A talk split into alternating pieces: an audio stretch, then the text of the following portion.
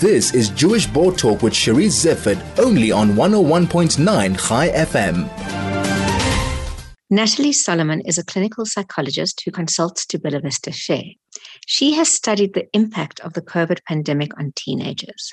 Now that life has started to normalize a little bit more, it's easier to assess what the effects of the pandemic have been and how to help our adolescents cope. Natalie, welcome and thank you so much for joining me. Thank you for having me. Natalie, what have the challenges been and what has changed now that things have calmed down a little bit? So, I think the challenges have been many. And I think that um, to start off, it's useful to understand that COVID has been a developmental collective trauma. That uh, even if one wasn't directly impacted by the loss of a loved one, the loss of stability, the loss of structure and predictability have really impacted most of our youth at their core. And so I think that at a base level, people's level of regulation, their sense of safety and predictability in the world, and their just tolerance for frustration is low. And so even though we've returned to some levels of normality, there's an underlying grumble of dysregulation for most of our youth and adults, actually. So, what has been most apparent? What are you seeing most? Are you seeing teenagers acting out in different ways? What's affecting them? Or how they're playing out, I should say?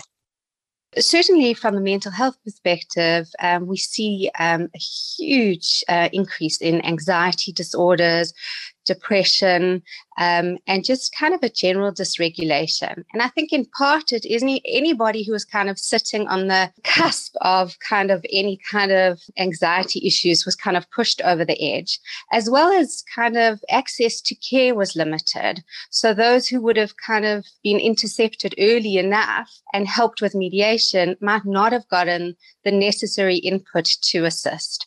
So we're certainly seeing an increase in OCD, anxiety, panic disorder in general. If we take it out of kind of the mental health realm in terms of disorders, we are seeing kind of a fatigue, a lack of um, stamina in a lot of our children, a general intolerance for frustration, and just a easily dysregulated youth around us. And in part, we also have to understand that the adults who would typically intercept and assist with levels of dysregulation are dysregulated themselves. So their mediation is not kind of as it, it needs to be. I mean, there are a lot of issues that you bring up, and um, we're possibly going to go into another, well, hopefully not another lockdown, but another new wave, which again, bring it's triggering. We don't want to have to go through what happened already. We we nervous. We're already nervous as it is, just by virtue of the fact that we've had such a nice long, so-called normal time, and everything may or may not be taken, and there's a lot of uncertainty, which I imagine compounds the situation even more.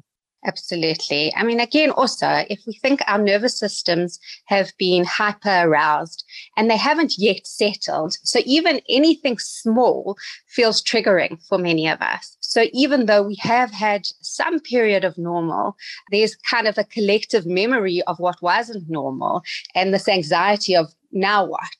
At the same time, I do think that we've had vaccines that have changed kind of the landscape. We've also have a lot more knowledge. Um, we've also seen that um, our hospitals are better prepared. Our doctors know how to do things. So there is that added sense of calm to kind of buffer the anxiety. But I think in terms of the stuff around isolation, around loss of income again, um, and just a general destabilization, that easily comes back into the fore when we think about another wave. And there's also, of course, fatigue. People are just tired of Absolutely. talking about COVID, of thinking about COVID. We want to get our lives back again. And it's just, we just don't know you know, again, there's that uncertainty. Is this new wave going to be bad? Is it going to be like Omicron?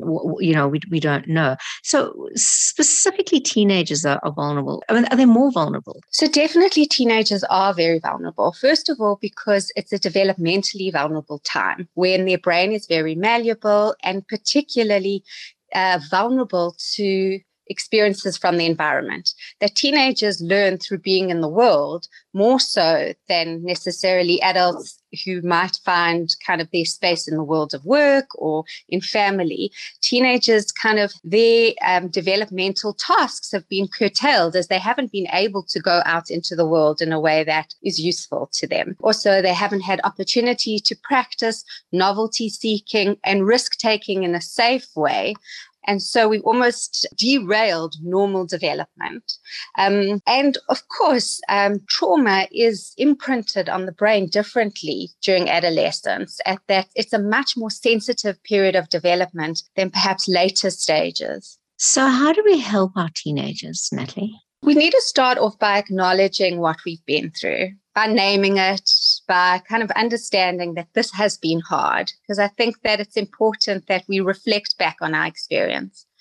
Um, then I think what's important is to provide as much predictability and stability as possible, even though you know within our realm not that's not always possible. And then opportunities for connection because i think particularly our teenagers have struggled around isolation. And even though we know that teens use a lot of technology um, and they have been able to connect in that way, the research is actually showing us that wasn't enough to buffer the experience and that actually they need face to face connection. So I think giving them opportunities to reconnect, creating a sense of meaning, creating a sense of future, um, and just as much stability and predictability as possible. You know, you talk about the, the teenage years being vulnerable, and um, socializing is such a critical part of teenage years. And it also comes with, you know, some more confident, some more awkward, and the, the lack of opportunity to go out and socialize, and you say in, in a safe way.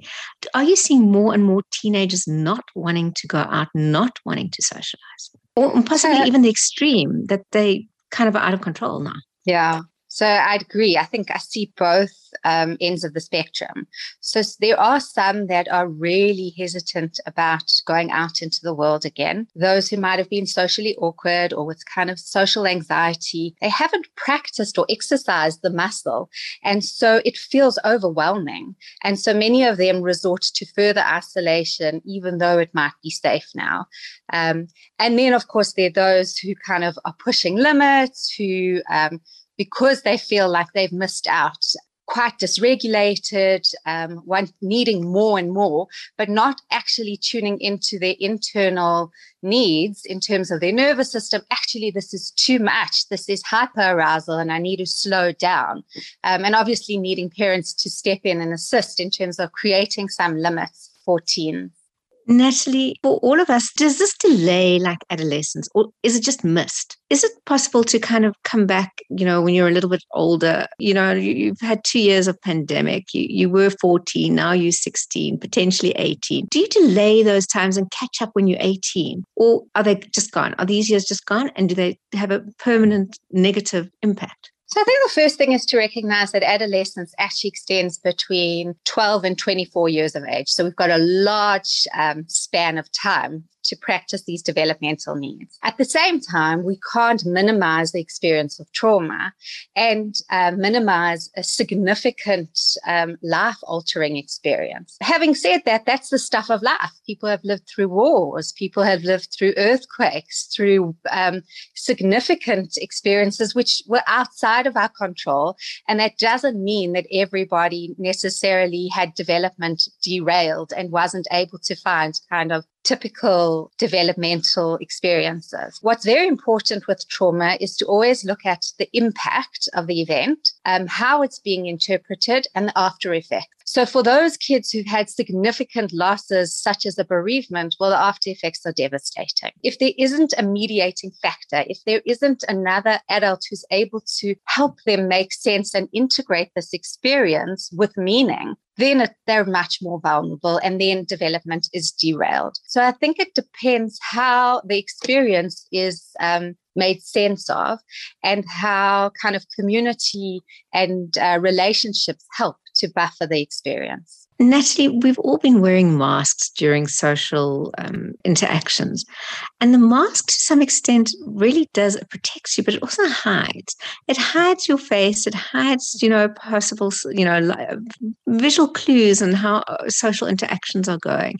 And I wonder if you think this has an impact. And if, again, we're missing out, especially teenagers, on cues as what's appropriate and not appropriate. So definitely. In fact, there's a theorist, Stephen Porges, who talks about our polyvagal system, where he talks about how we get cues of safety through our facial features and how absolutely crucial it is to read nonverbals for our bodies to know that we're safe. And in fact, when we've covered our faces, we've taken away significant clues, as well as we often talk louder, which our body experiences as shouting, even though it's not shouting, even though rationally we understand it, but our body at a kind of at a neurological level doesn't understand it. So just at that level, there's dysregulation.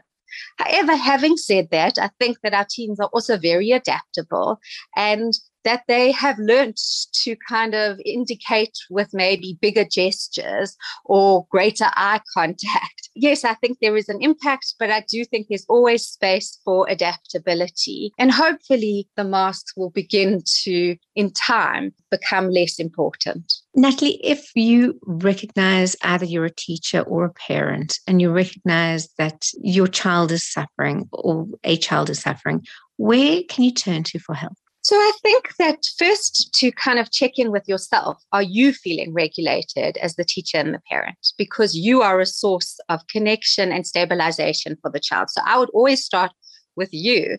Um, and actually, um, so, you know, uh, certainly there's times when we need to turn to professionals, but not always. And so I would start off with seeing if the family, if the school is able to contain. And if not, and that would be looking at um, the severity and the impact of symptoms, well, then certainly I would turn to social workers, I would turn to psychologists and psychiatrists if necessary. But I don't think that's the first port of call. I think the first port of call is to try establish a stable environment and check in that you are able to provide some level of stability for your child.